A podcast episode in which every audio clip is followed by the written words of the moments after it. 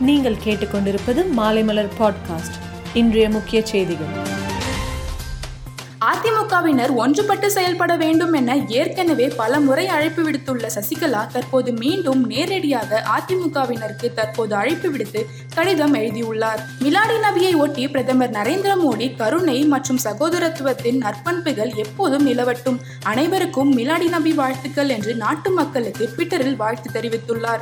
சபரிமலையில் இன்று வரை பக்தர்கள் சாமி தரிசனத்துக்கு தடை விதிக்கப்பட்டிருந்தது. இந்நிலையில் தற்போது இந்த தடை உத்தரவு வருகிற இருபத்தி ஒன்றாம் தேதி வரை நீடிக்கப்பட்டுள்ளது.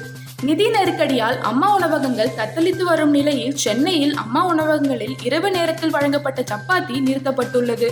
ரிசர்வ் வங்கியின் வழிகாட்டுதல்களை பாரத் ஸ்டேட் வங்கி பின்பற்றாதது கண்டுபிடிக்கப்பட்டுள்ளது. இதைத் தொடர்ந்து பாரத் ஸ்டேட் வங்கிக்கு ரூபாய் ஒரு கோடி அபராதம் விதித்து ரிசர்வ் வங்கி உத்தரவிட்டுள்ளது. ஜொமேட்டோவில் உணவு ஆர்டர் செய்த தமிழ் ஒருவரிடம் இந்தி தெரியாமல் எப்படி இருக்கிறீர்கள்? என்று அந்நிறுவனத்தின் கஸ்டமர் கேர் கேட்டது சர்ச்சையை கிளப்பியிருக்கிறது. இதை அடுத்து ரிஜெக்ட் ஜொமேட்டோ என்ற ஹேஷ்டாக் ட்விட்டரில் ட்ரெண்ட் ஆனது.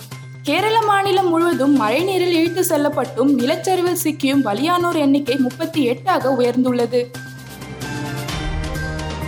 மேலும் செய்திகளுக்கு மாலைமலர் டாட் காமை பாருங்கள்.